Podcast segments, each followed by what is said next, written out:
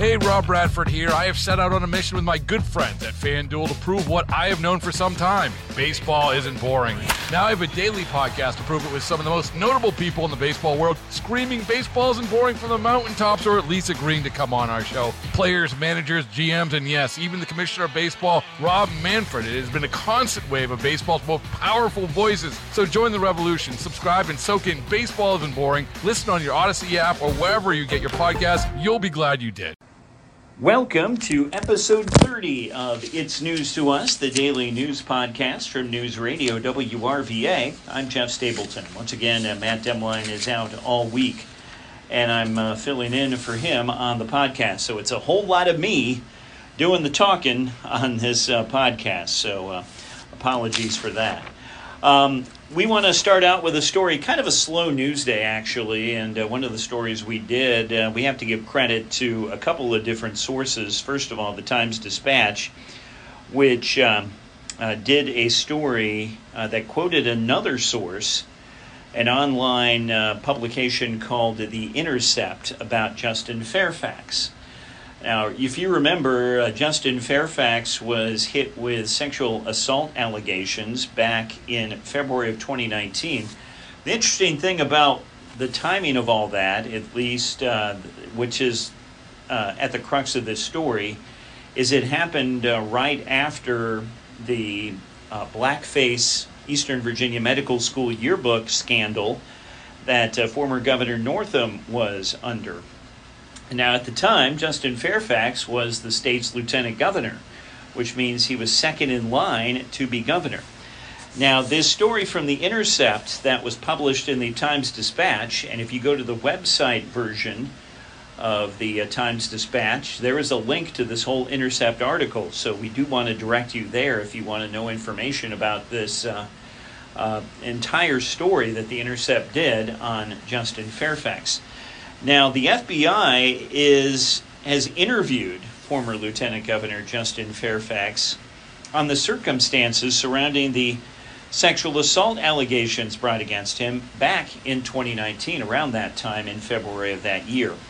Now, if you remember uh, when the allegations came out, Justin Fairfax kind of pointed the finger at Richmond Mayor LeVar Stoney, whom he had been political rivals with and still is political rivals with, and uh, some that are close to LeVar Stoney, like Terry McAuliffe, saying the timing seems a little fishy that these allegations are coming out around the time that Northam is facing the scandal. Now, everyone thought that uh, Northam would have to step down uh, from uh, being governor back in, when that scandal broke out, and Justin Fairfax would probably ease on in to the governorship. And then all of a sudden, these sexual assault allegations came out. So, this story in The Intercept says that uh, Justin Fairfax did. Uh, uh, was interviewed by the FBI for three hours in early June about the timing of all that. And the, um, that particular article says the Intercept is interested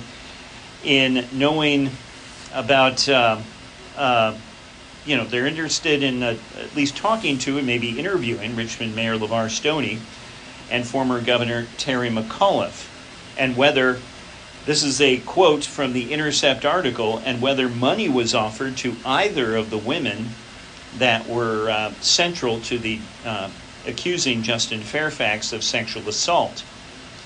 Uh, now, the article in the Intercept and also the article in the Times Dispatch says that both the spokesman for LeVar Stoney and Terry McAuliffe say, we have nothing to do with this. We don't have any involvement in this, and we don't want to be connected with it. So um, that's uh, what uh, is going on on their side, and uh, so that's an interesting story uh, about the timing of all that. And uh, Justin Fairfax did uh, um, confirmed to the Times Dispatch that indeed he was interviewed by the FBI for three hours regarding this, the timing of all this, and whether it was politically motivated.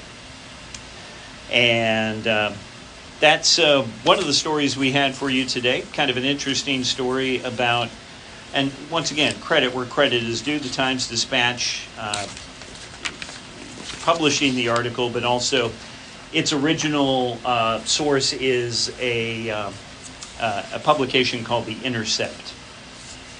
All right, let's move on to something a lot lighter for today. Uh, $830 million is the jackpot for tonight's Virginia Lottery Mega Millions game.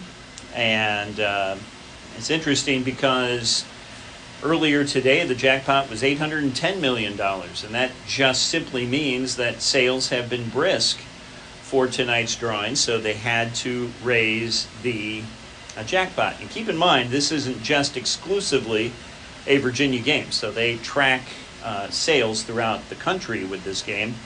People excited about the uh, big jackpot tonight, 830 million. Now, Virginia Lottery spokesman John Hagerty says that um, uh, the last time someone won the jackpot was back on April 15th.